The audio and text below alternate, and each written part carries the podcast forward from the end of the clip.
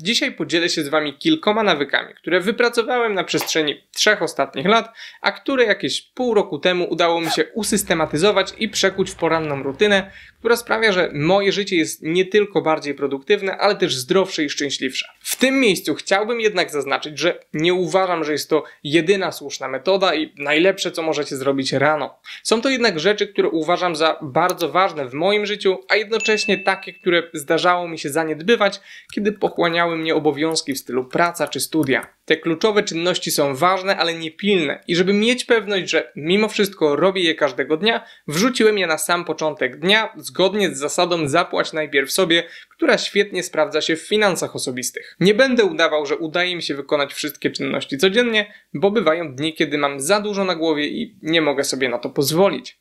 Zazwyczaj ma to miejsce, kiedy muszę pilnie przygotować dla Was filmik. Udaje mi się to jednak mniej więcej w 90% przypadków i sam oceniam to na wystarczająco dobrze. No ale nie przedłużając, porozmawiajmy o tym, jak wygląda mój poranek. Pierwszym co robię, jeszcze zanim się obudzę, jest najważniejsza czynność w ciągu dnia, czyli zostawienie łapki w górę dla YouTube'owego algorytmu.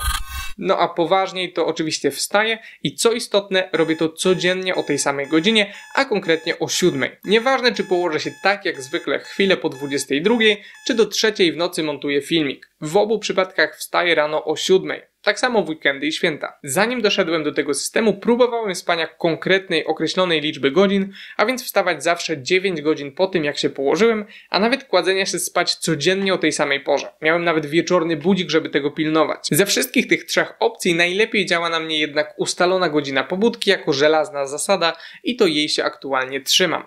Pierwsze co robię, kiedy się obudzę, to pościelenie łóżka. Zawsze byłem bałaganiarzem i nigdy nie ścieliłem łóżka, no bo po co je ścielić, skoro wieczorem i tak się będę tam kładł? Bez sensu, zmarnowany czas. No, nie miałem racji. Ścieląc łóżko, zaczynamy dzień od wykonania pierwszego zadania, które w dodatku wprowadza porządek do naszego życia. Takie mikrozadanie jak pościelenie łóżka potrafi nas bardzo skutecznie nastroić na realizowanie kolejnych zadań już normalnej wielkości.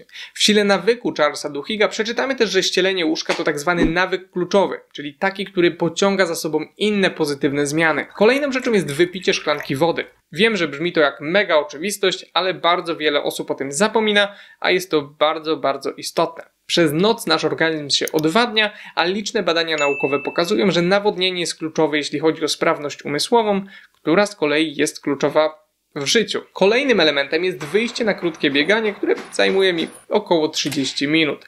W zasadzie to powinienem określić to blokiem sportowym, ponieważ zawsze biegnę na pobliski Orlik, gdzie wykonuję 4 serie podciągania na bramce, a w przerwach wykonuję różne dziwne ćwiczenia, jak na przykład walka z cieniem. Na Orlik mam około kilometra, więc nie jest to nic spektakularnego, a jedynie odrobina sportu dla zdrowia.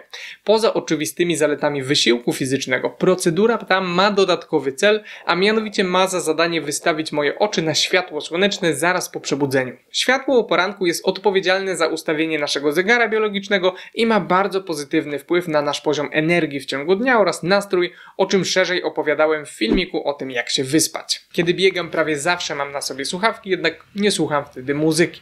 Czasem włączam jakiś audiobook, natomiast w większości przypadków słucham podcastów, na przykład Hardcore History, ale moim najczęstszym wyborem jest bezapelacyjnie The Huberman Lab. Kiedy wrócę do mieszkania, wypijam kolejną szklankę wody, a następnie udaję się do wanny.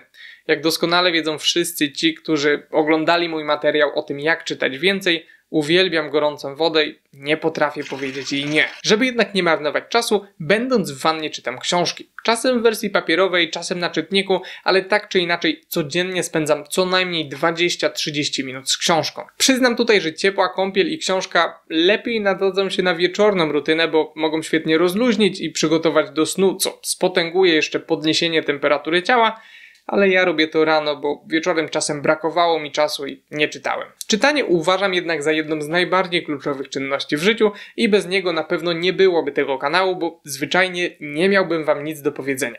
Zaznaczę jednak, że rano nie czytam nigdy książek rozrywkowych, tylko pozycje, które w jakiś sposób pomagają mi się rozwijać. Kolejną rzeczą, jaką robię, żeby uaktywnić swój umysł, jest ćwiczenie angielskich słówek. Mimo, że dobrze mówię po angielsku, przeczytałem dziesiątki książek w tym języku, obejrzałem ponad setkę filmów i seriali, a nawet pracowałem przez chwilę jako lektor w szkole językowej, uważam to za niezwykle ważną umiejętność i dalej ją szlifuję, dbając by nie zardzewiała. Mycie zawsze kończę krótkim zimnym prysznicem, trwającym zazwyczaj około minutę. Taki zimny prysznic bardzo pobudza, po pierwsze dlatego, że jest dla organizmu stresem, a po drugie obniżając temperaturę ciała, co jest korzystne, kiedy naszym celem jest zwiększona czujność. Po wyjściu z wanny przechodzę do kolejnej istotnej rzeczy, a mianowicie krótkiej medytacji.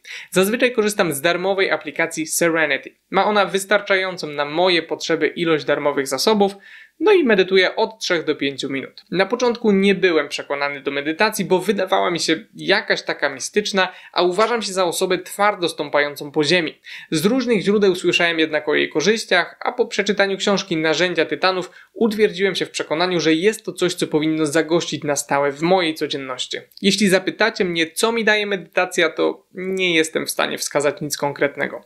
Chyba nie skłamałbym mówiąc, że daje mi radość i satysfakcję, no ale to są takie bardzo subiektywne sprawy. Mam nadzieję, że jak pomedytuję jeszcze parę lat, to nauczę się lewitować. Jakby tak się stało, to dam wam znać. Po medytacji przygotowuję śniadanie. Zazwyczaj ma to miejsce chwilę przed dziewiątą i jest to o tyle istotne, że jem tylko między dziewiątą a dziewiętnastą. Staram się, żeby moje śniadanie było bogate w tłuszcze i białko, a nie zawierało zbyt wielu węglowodanów, bo powodują one wydzielanie serotoniny, która może prowadzić do senności, która nie będzie optymalna o.